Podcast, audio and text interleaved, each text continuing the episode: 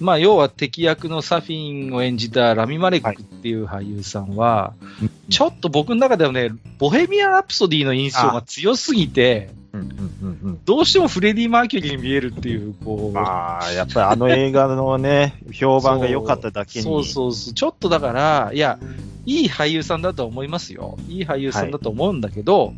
ちょっとね、もうちょっと感覚開け、ちょっとボヘミアン・ラプソディの印象がどうしてもまだまだ強いので、そうですね。なんかね、うん、どう見てもどっかでフレディ・マーキュリーの影がちらつくっていう。そうですね。あの服の向こう側にあの白のタンクトップがどうしても透けて見えるなみたいな。透けて見えるんです。若干のこうね、いや別にこれはこの映画が悪いわけじゃないんですけど、はい。まああれだけやっぱ鮮烈な印象を残した役だったんで。はいっていうのはちょっと個人的にありましたね。それはそうかもしれないですね。これはね別に誰が悪いって話じゃないんですけどもね。はい。あとそうですね。そうですね。はい。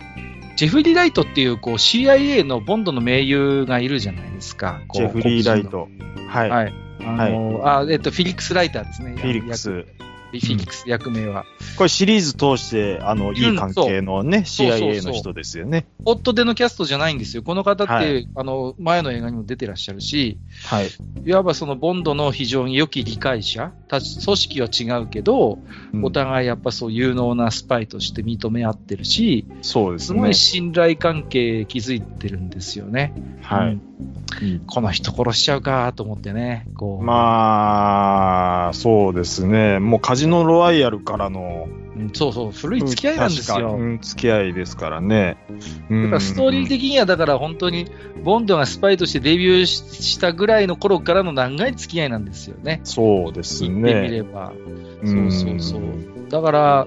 なんとなくこうクレイグ版のボンドを追っかけていった身としてはね、このおっちゃん出てきてすごい嬉しかったんですけど、そうああやっぱりダニエルと運命を共にしてしまうのかと思ってね、まあちょっと寂しさもありましたね、その辺はね。そうですね、まあなんていうかこう、まあ、関わっていく大事な人ほど死んでいくっていうのが今回のそのクレイグ・ボンドシリーズではシリーズ通してあったかなと。そうですね、やっぱりもう最初のベスパーから始まってずっとそんな感じはあったかなっていう感じはします、ね、その辺もなんかすごいこうリアルなボンドになってるかなと思うんですよ。そうですね、結構昔のボンドをなんとなくこうアマプラでずっとあるから見てたんですけど、やっぱね昔は結構完全勝利みたいなの結構あるのよ。もう誰も犠牲者出ませんでしたみたいな、もう万学回答みたいな解決するやっぱボンドシリーズって結構昔はあるんですけど、やっぱりなかなかちょっとそういう意味で言うとリアリティがこう欠けるというか、まあ多分ねそういう路線もあったとは思うんですよ。逆にそのもうある意味007ってあれでしょ、こう言っちゃなんですけど、向こうの人にとってみれば水戸黄門みたいなもんだと僕思うんですよ。なんかこう、もうある意味ベタでもいいみたいな。そうですね。だから今までのそういうボンド像を別に壊さなくてもそれなりに人気になるコンテンツだと僕は思うんですけど、だけどこうカジノロワイヤルとかのあの頃からのやっぱボンドって明らかにちょっとシフトチェンジしてて、こうボンドといえども超人ではないし、やっぱりこう激しい戦いの末に主要キャストが命を落とすこともある。やっぱその辺のこうなんかこうちょっとリアリズムみたいなのを入れてきてるのかなっていう気はするんですよ。それのまあ今回極致なんですよね。もうある意味ボンドも死ぬっていう、ああ言っちゃいます。いやそうですよね。言っちゃいます。いやまあ確かにもしかしてそうなるんじゃないかなっていう匂いはあったんですけども、最近兵器がね、いろいろ化学変化を起こして、最終的に、ボンドにもう触れるだけで誰もが死んでしまうっていうような状態の感染を起こしてしまうと。そう。で、愛する人に触れられないっていうね。そうですね。で、ようやくその愛する人ができた。で、なんだったらその、まあ、子供も自分の子供もできてたと。でもうようやくその人間らしいその生活が送れるかっていうところで最後の砦のところで感染してしまって9とね無線で更新するんですよね。まあ、今こういう状況で感染してしまったと。でこれなんとかならないかと。いやもうこれはそれはもうちょっとどうにもならないって言われた時に Q がボンドまさかって言うんですけどもう察するんですよね。うん、でもう一度そのなんていうかそのハッチその基地のハッチを開けてミサイル撃ち込んでくださいっていうところをやって何かの間違いでもう一回閉まってもう一度開けるところまで行ったんですけど、うん、今度は島を離れずにもう自分の子供、まあ、妻、まあまあ、彼女を守るためにもう自らはもうそこで死んでしまうと。死ぬというね。ねえ、これは英雄を死なせてしまうエンドっていうのは、もうある意味ちょっともう反則だなってちょっと思うんですよね。まあ禁じ手ですよね、うん、言ってみればその、うん、それまでの007だったら、はい、なんかね奇跡的に何かワクチンみたいなのを Q が開発して、はいはいはい、よかったねっていう終わり方するじゃないですか。以前の007だったら 100% そうじゃないですか。そうです。ボンドギリギリでそれこそ本当にギリギリでワクチンが間に合ったみたいなさ、うん、絶対そういう展開にさせるじゃないですか。だけど、うんはいね、あどうぞ。もうそのヒーローが活躍して最後そのヒーローが死ぬっていう映画はものすごくやっぱり印象に残りやすいっていうのはだからもうだからいろんな007シリーズありますけど、うん、今後多分最後主人公が死ぬっていうのは、うん、なかなか使わないんじゃないかなって思うんですよね。だから歴代のボンドもなんとなく調べてみたんですけど、うん、基本的にやっぱ死ぬってないんですよ。こう、うん、ちょっと行方不明みたいになるっていうのはあったんです。ちょっと実は、うん、あったんですけど、うんうんうん、はっきり今回みたいにもう最後死ぬっていう終わり方をするボンドってなくて、やっぱりそうですね。うん、そう。でこれがやっぱりこうダニエル・クレイグ版ジェームズ・ボンドのもう本当にまあ象徴というか、はい、あけじめのつけ方なのかなってこう、ね、個人的には思うんですよね。やっぱりタイタニックもアルマゲドンも印象に残ってますもん、うん、そういう終わり方って、うん、アベンジャーズ見ててもねあ最後ロバート・ダウニー・ジュニアがやっぱ死ぬことである意味完成する部分ってあるじゃないですか。そうですね。死ぬことによって伝説になるみたいなね。そう、うん、なんかそんな感じはありますから、うん、ついに007の世界水戸黄門みたいだと思われていた007についてもついにそういう終わり方があるんだなっていうことを感じました、ね、なんか007だけは天地がひっくり返ってもこいつはひょこっと生き残ってミサイルがボンボンぶち込まれても命からこう逃げ出して生きていたみたいな風になるんじゃないかって僕最後の最後までちょっとそういう可能性を信じてたんですよ。そう僕もそうです、ね、だってボンドだからだってボンドだからですもんね。そうなんですよ、うんうん、最後もう爆発しててもなんとか抜け出して、うん、実はね解毒薬がこんなとこにあったよ、うん、2個みたいなね。Q ちょっと遅かったじゃないかぐらいの感じで実はあったじゃないかみたいなね。うん、今回ばかりはヒヤッとしたぜぐらいのでみたいなね。でいうところでもしルーカスやったらもうパパじゃないですか。パパ本当にね。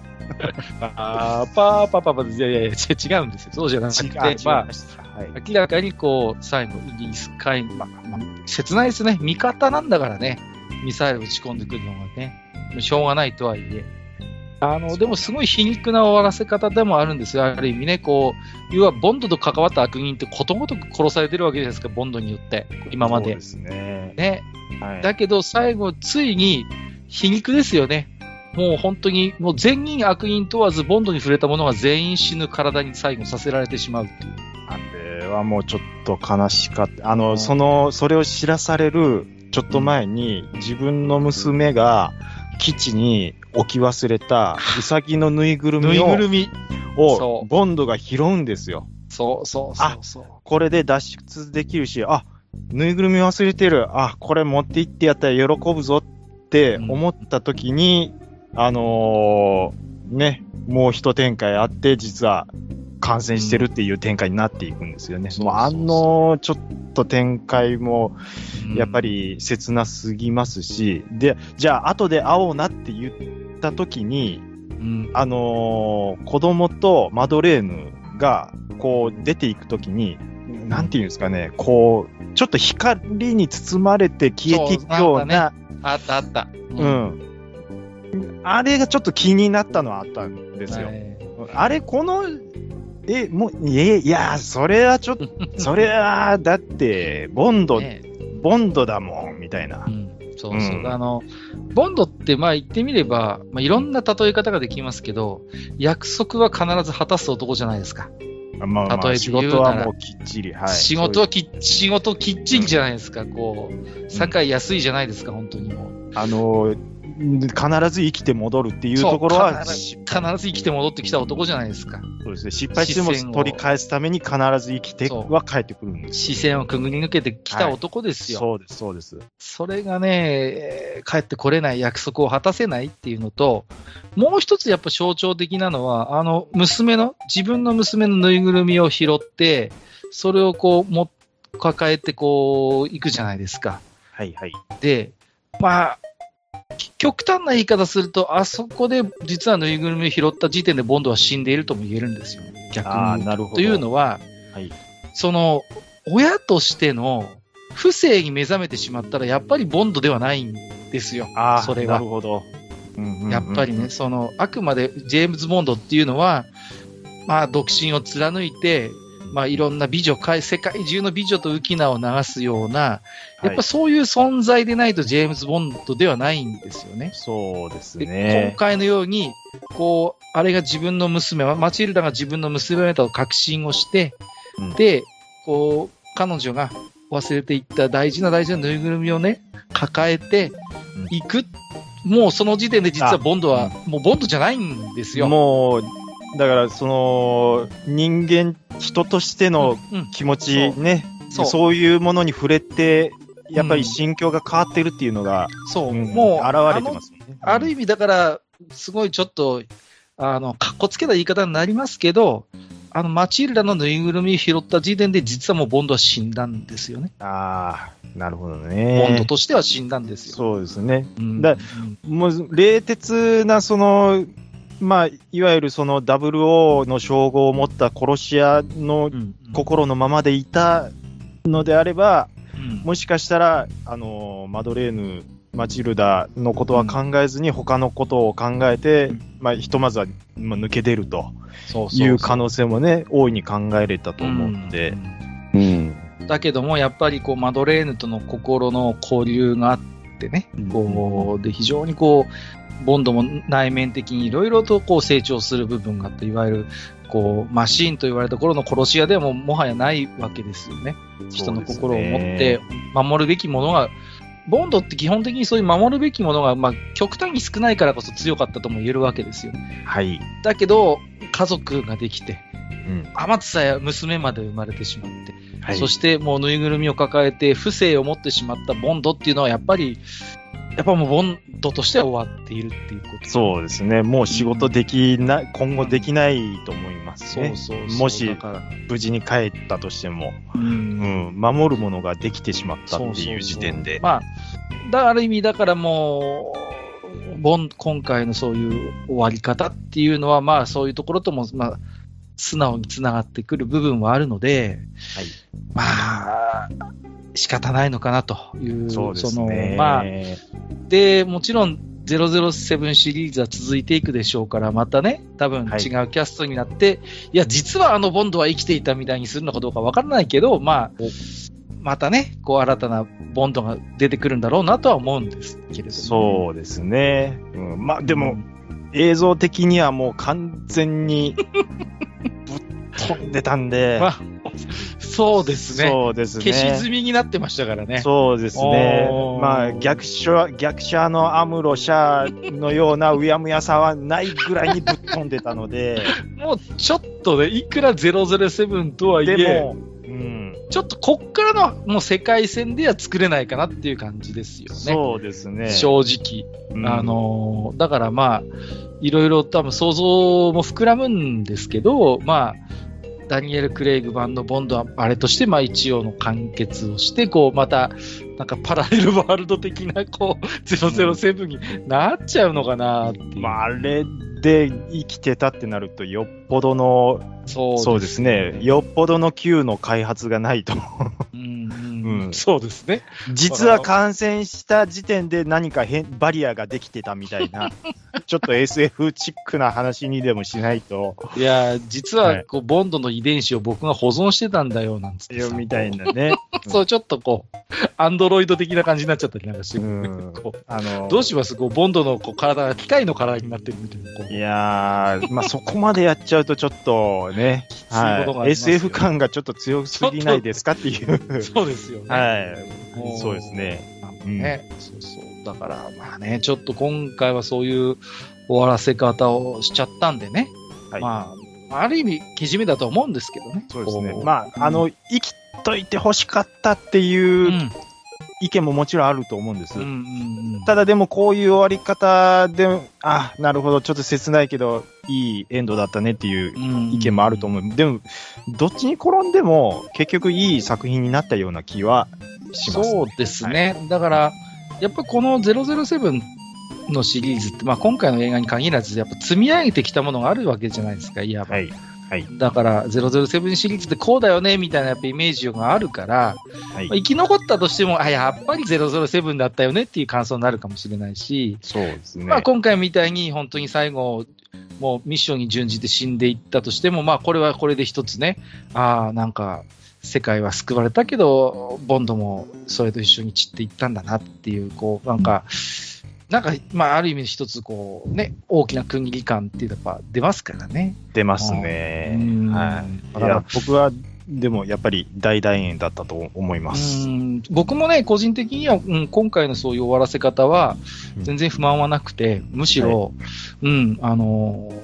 15年もねやってきた、はい、ダニエル・クレイグ自身も脚本の段階で参加してたっていうことなので、はい、こういう終わらせ方は多分納得はしてると思うんですよね。ですね。あとこうカジノロワイヤルが始まった時にやっぱりちょっと反対派が多かった分、そう、うんうん、こう終わりでねこうちょっと特別な終わり方をするっていうのは、はい、まあある意味、うん、ちょっとまあダニエルさんっていうとちょっとベストキット感出ちゃいますけども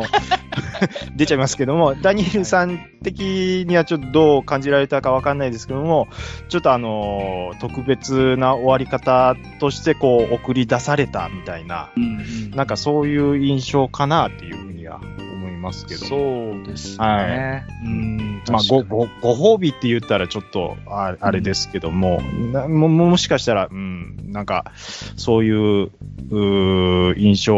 を持つ人もいるかなっていうふうに思いますけども、はい。うん、結局その007っていうシリーズがもうめちゃくちゃこう長いシリーズで、もうそれこそね、はい、うん、もう半世紀もやってるような映画じゃないですか。はい。うん、だからいろいろ設定とかこう世界観みたいなのってどんどん現実と離れていくじゃないですか。もともとそのねエンタメとしてあるから。あれだけども、でもどんどん時代が進んでいくと、いろいろ設定にどんどん無理が出てきちゃうじゃないですか、どうしてもこう。はいはいはい。だからある意味だからダニエル・クレイグ版のボンドっていうのは、いかにこう現実世界とも少しこう折り合いをつけながら、はい、こうでもボンドらしさを失わないようにっていう、結構そういうところをいろいろ苦心しながら作ってきたのかなっていう印象がすごい強いんですよね。こうある意味こうなんかボンドカーみたいなああいう車にこういろいろ搭載するって、はい、僕らの世代はワクワクしますけど、はい、多分若い人たちはあんまり魅力的に感じないみたいなんですよね。そういう車にいろいろマシンガンがついたり秘密の、ね、通信設備がついてる、ある意味そんなのスマホでいいじゃんみたいなことになっちゃうわけですよ。こうそうですね、うん、僕らもドンピシャ世代だからそういうのめちゃくちゃワクワクしますけど、しますね、うん、だからそういうこうある意味時代的にはちょっと今どうかな的な演出もでもボンドらしいからちゃんと入れてくれてるけど、でも全部が全部そういうあの頃のボンドでやっちゃうと正直やっぱりなかなか若い人ついてこれないっていう要素もあるから、そうですね、その辺だからそういうなんかそういう最近兵器みたいなそういわゆる現代的なこうニュアンスもうまく取り入れながら、うん、なんとか折り合いをつけて今のこの令和の世の中で受け入れられるこうジェームズ・ボンドっていうのを多分こう苦心して作り上げてきたんじゃないのかなっていう印象がすごい強くありますね、うん、だからかわからないですけども、やっぱりそのシリーズ全体通してその Q が仕込むそのボンドカーのサイクとしてはそのまあ防弾とあと重火器、スモーク、あと巻きびし的なものとかもあったと思うんですけども、まあシンプルなものが結構やっぱり多かったですね。巻きびしってと思いませんでしたこうですね。まあそこでやっぱりシンプルなものに抑えておいて、まあエンジンサウンドの音響効果であったりとか、あと撮影の構図のテクニックとかがやっぱり向上してるっていうのがやっぱりあって、まあシンプルにしてかっこよかったみたいなところに収まってるっていう感じがあったですね。なんでそのピアーズ・ブロズナンさんのものと比べると、ピアーズさんのやつはやっぱりこうスマホみたいなやつでもうリモコンにして動かしたりとかってそういうのありましたけども、極力そういうハイテクなものはなるべくこうシンプルに収めて、どちらかというとクレイグ・ボンドの身体能力をもう前に出すような、なんかそういう映し方というか見せ方が多かったかなっていう印象だったですね。はい。ただやっぱりボンドカーは外せないみたいなのが、そうやっぱボンドカー自体はね、だから茶中さんの言う通りであえてそういうハイテク要素を多分外して、ね、まあ昔ながらのこう演出というかをあえて多分残したんだ、まあもちろん車自体がねクラシックな車を使ってますから、しっくりくるんですけどね、その辺もねこうで僕ら世代からすると、でもそういうシンプルなのが逆にいいみたいなのも、そうこれがなんかよくわかんないスマホみたいなのでカチョコチョって操作されてっていうなっちゃうと、逆についていけないというか、そうですね、だからそういうなんていうのちょっとまあ言い方悪いですけど古臭い演出である意味でも、スパイ映画らしい要素じゃないですか。昔のカセットテープとかオープンリードをよくなんかどういう仕組みなのかなと思って見てましたけどね。そうですねでもああいうちょっとこうベタな演出もこう現代で通用するものをうまいこと取り入れてやってるから、まあなんかこう007らしさみたいなのもなんかこう全体的にあってよかったのかなってね、そうですね、あんな間近で爆弾爆発されたら普通は死んでると思いますけどね。ベスパーの墓場のところとかね完全に死んだと思いましたけども、結構あれは声出ましたけど、おーとか、そうですね、ただあそこのやっぱりその爆風からのその耳がキーンとなっているところから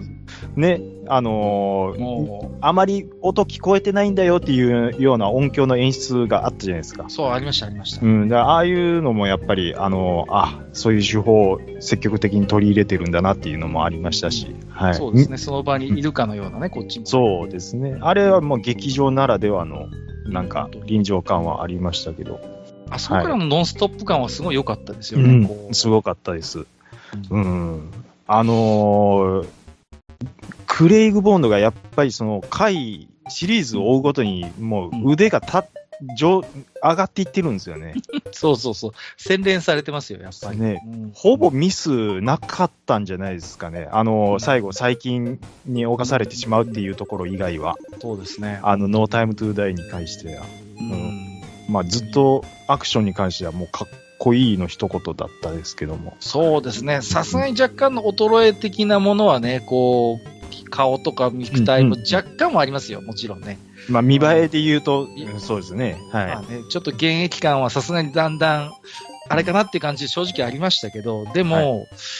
逆にその分なんか今回みたいなそういう難しい役どころをちゃんとこなせる、それ結構だから精神的なそういう深掘りができる俳優さんなんで、そういうちょっと難しいボンドっていう誰もが知ってるイメージがある役をでも新しいこう要素も入れつつ演じきるって結構大変だと思うんですよ。そうですね。ね。そう、ベタなままやればいいってわけじゃないですからね。そうですね。もう、だからその辺を考えるとね、まあ、最後までよく演じ切ってくれましたっていう感じがしますよね。はい、うんうん。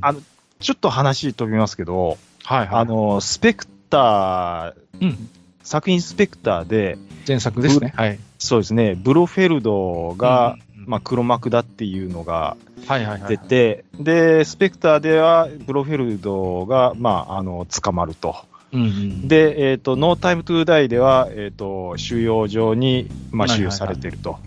で、まあ、カメラで見ると、まあ、支離滅裂なことを言ってて、ちょっと精神崩壊してるような状態っていうのを描かれてるんですけども、はい、あれ、なんか支離滅裂なことを言ってるようで、一見言ってるようで、実は、義眼をね、持ってる、その、はいはいはい、スペクターの、まあ、残党といいますか、うんうんうん、まあ、が外部にいて、で、はいはい、外の情報を、まあ、ブロフェルドに届けてるっていうようなことだと思うんです。はいはいはい、で、それに対して、その、どうのこうのって言って話しかけてるのが、客観的に見ると精神崩壊して支離滅裂なことを言ってるに結びついてるんだと思うんですけど、じゃあその義眼が外にあったとして、はい、ブロフェルドにどうやって情報が伝わってるのかっていうのがそこも結構不透明なところがあ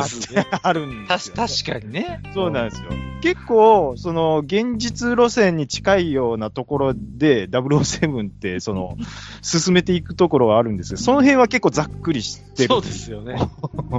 あったりして、もうなんかある意味のこうスパイ映画のお約束的な、なんか結構リアルを追求しつつも、でもあそこは割とざっくり設定でいくのねみたいなね、うん、ありますよね。どうしても、ね、超能力的なことでやっちゃうのかなみたいな。おそらく何かしらの仕掛けは、まあ、後付けでやろうと思えば何とでもできるんだとは思うんですけど、はいはいはい、そうなんです、ね。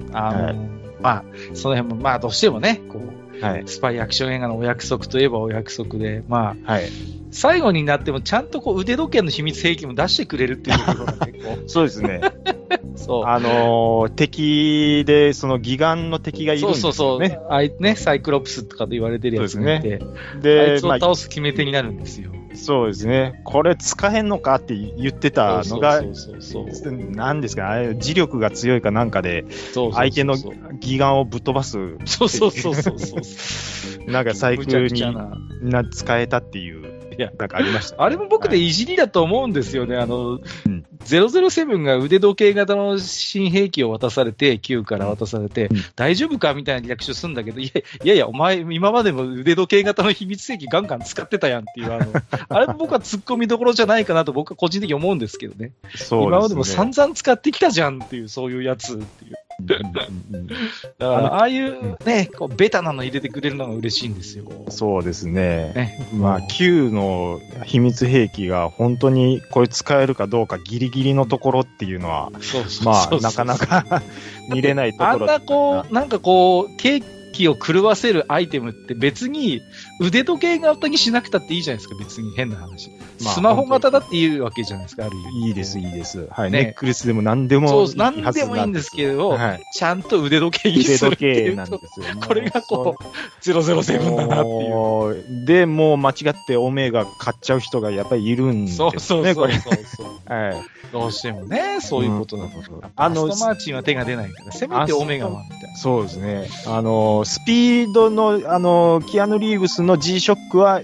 いけます。いけるんですけど、はいはいはい、もうオメガはやっぱりちょっと僕も検索しましたけど、ちょっとはい、もうすいませんでしたっていうなかなかね感じにやっぱりなる。いやいやいや、そうですね、はい、そんな感じはありますね。はい、ありがとうございます。はい、でまあちょっといろいろね、こう今回の007の話をさせてもらいましたけど、はい、まあ今回で一応ダニエル・クレイグがこうまあ卒業ということで。はいはいはい、で、まあ、いろいろ噂はあるんですね、実はその新007は、はい、いや、なんかね、まあ、信じがたい話なんですけど、実は、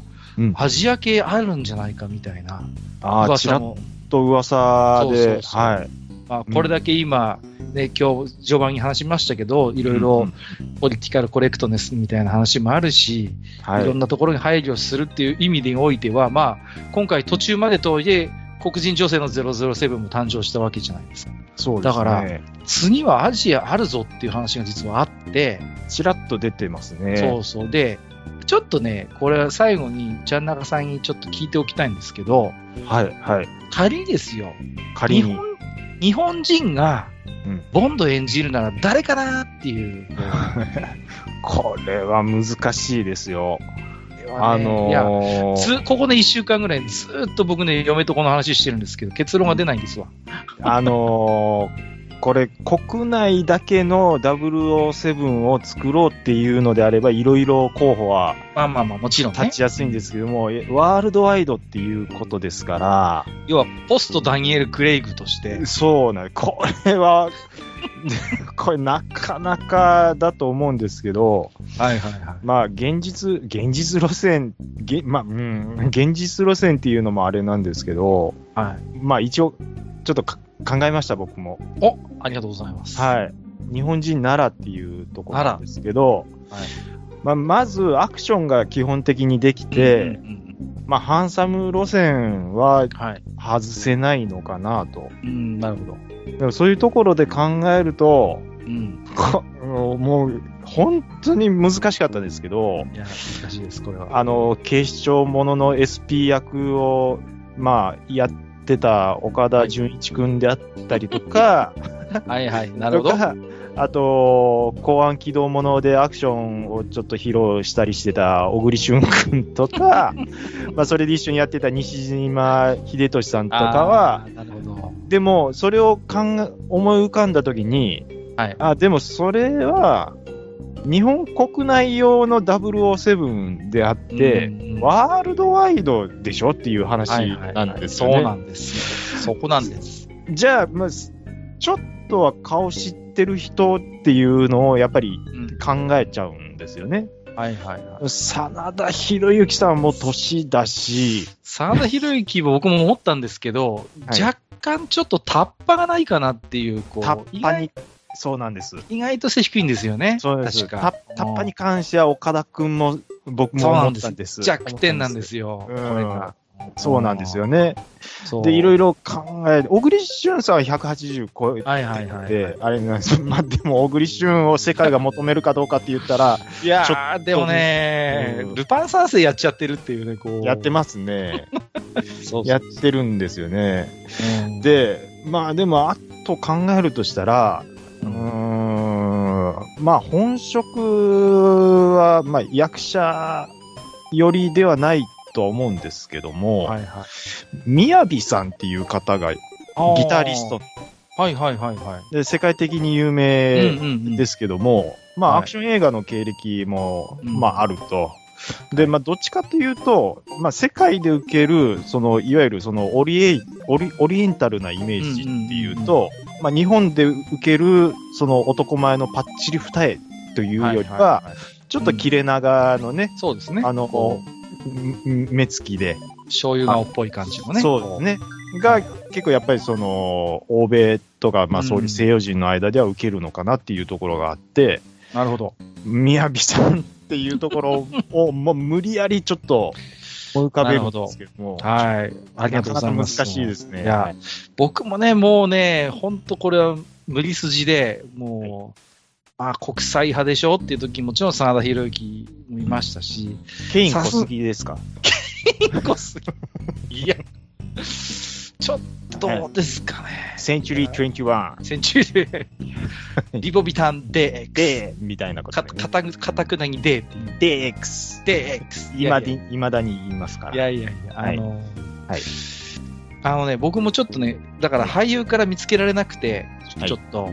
ケン渡辺ももうさすがに年食いすぎてるので、そうですね、どっちかというと M のポジションだなと思ってるんで、はいやるとしたら、はい、うん、アジアン M で、はい、そうなんです。だから僕もねちょっと変化球一つ放り込んでみたいと思います。一、はい、人いいのがいるんですよ、はい、おもう体格は間違いないです。で、はい、スーツも似合うで、はい、アクションもできます、はい、顔ちっちゃいです。顔ちっちゃい。はい。はい。ちょっとギャラ高くなるかもしれませんけど、はい。大谷翔平。大谷。いや、わかりますよ。わかりますけど。いやいやいやいやいや。二刀流でね。二刀流なんです。いよいよと、ほら、今日本ね、夜の二刀流っていうギャグが使えるっていう、こう。いや、じゃあ、カッカさん、それはもう。いやいやいや、ある意味ほら、次世代のボンドはもう、男も女性もいけるんですよ、ある意味。もう、もはや、そういう時代ですから、ここは。カッカさん知ってるでしょ僕がツッコミできないっていうの。いやいや、すいません。ちゃんと縛りが分かってるんで、もうこれぐらいにしときますけど。あ、本当ですか。すいません、ちょっと。まあ、はい、ちょっと、すいません。この話を妻にしたらバカじゃないのって言われましたし、ね。でも、役者やってるとこ見たことないですか、ね、いやないですね。役者経歴はゼロだと思います。はい、そうです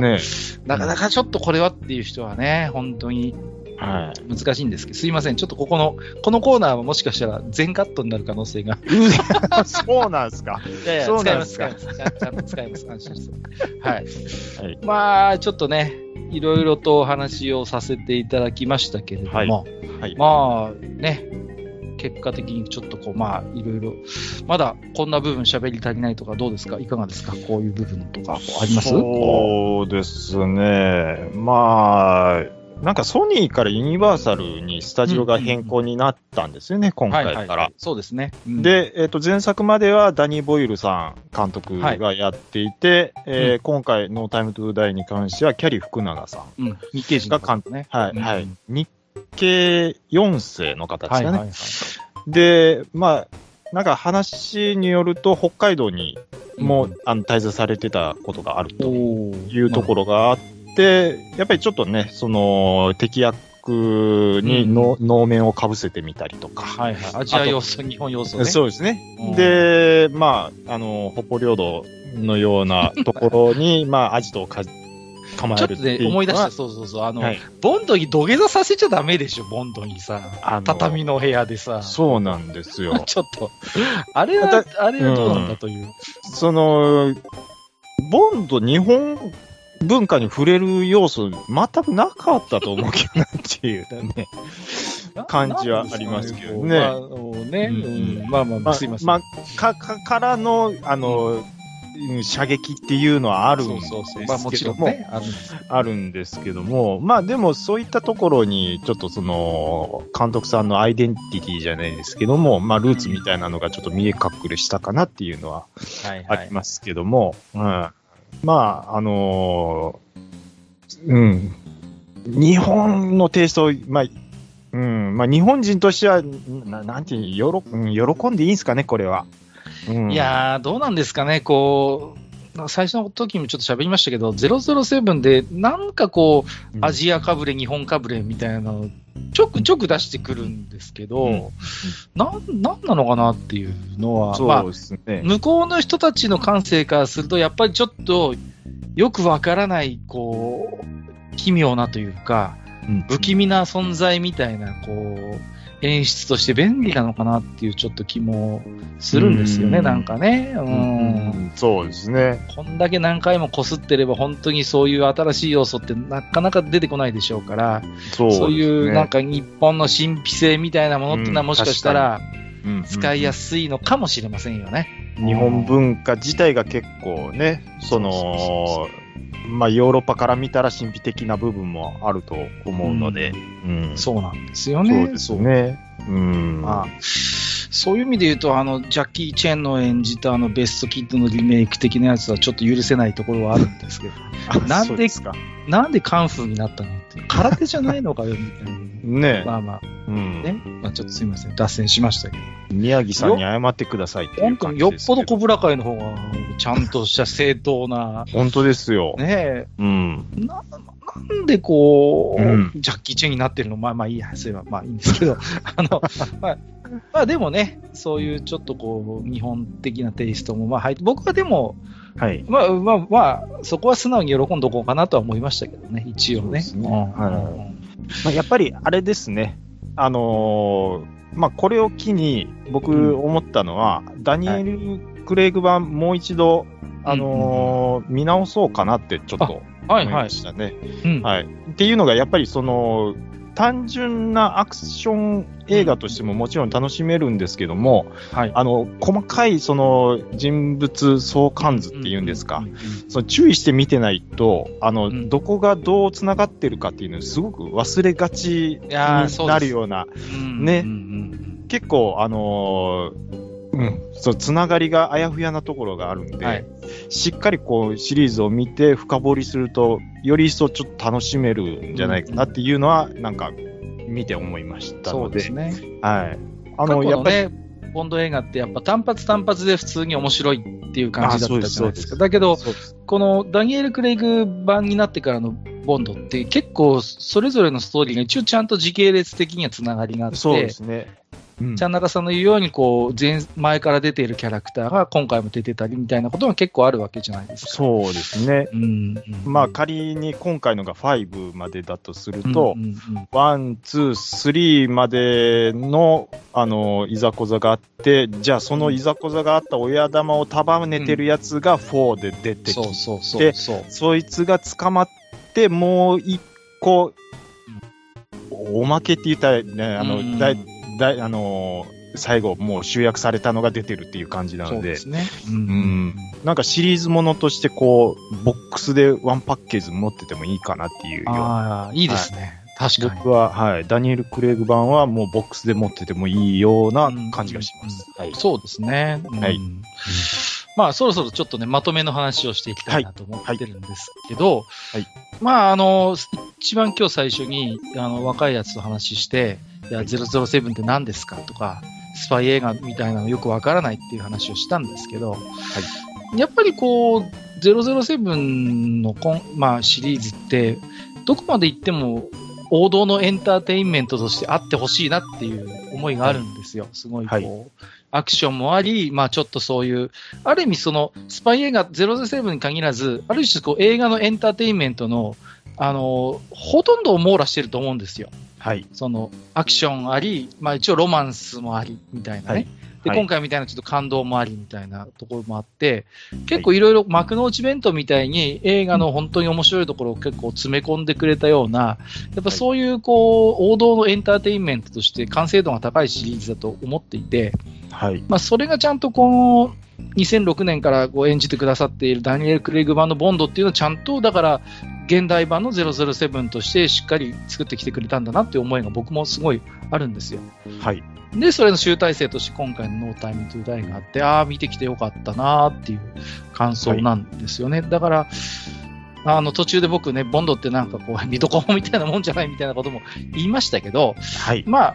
なんていうのそういうこう歴史的なものがあってそういうもののいじりなんかもちょっと自分たちでセルフパロディみたいなのもやりつつ、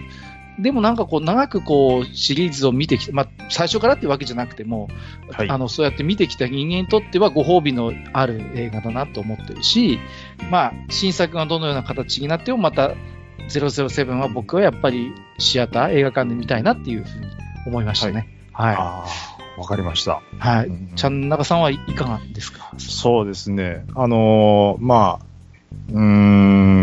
ピアース・ブロズナンさんの、まあ、ゴールデンアイから追っかけて、まあ、見てはいるんですけども、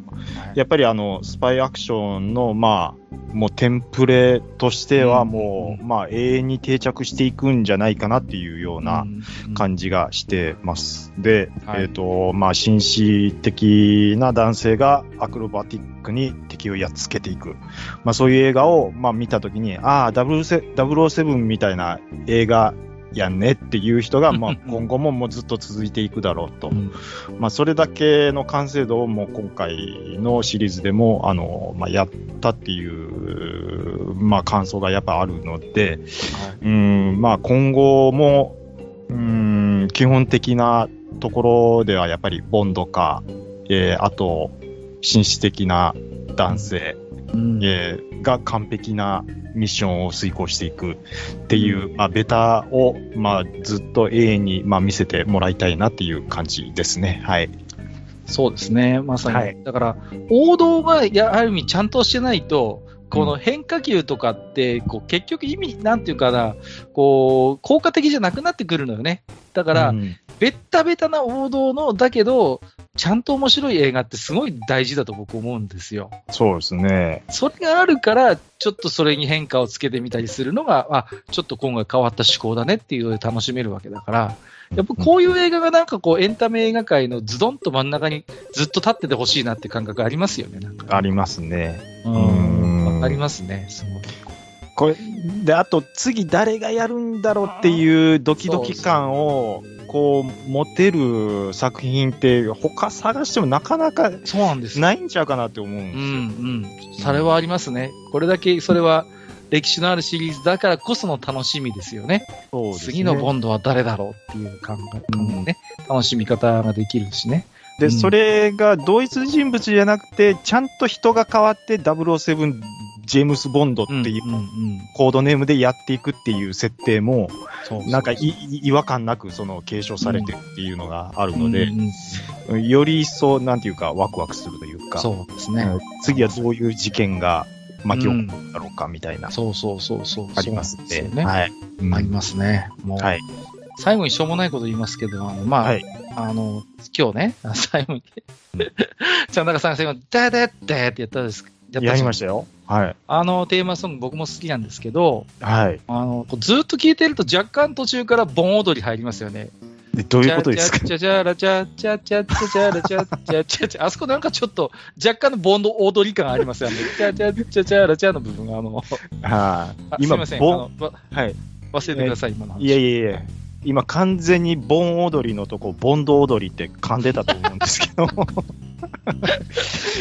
チがついたということで、いやいやいやいや、はい、お後がよろしいように、お後がよろしいように、はい、本日はですね、人気ポッドキャスト番組で私ども愚者の宮殿大変お世話になっております、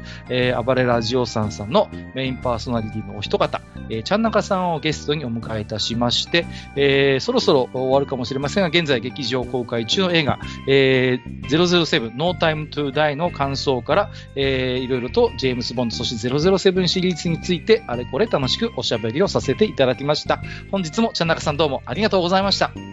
パロマを見逃すな。ありがとうございました。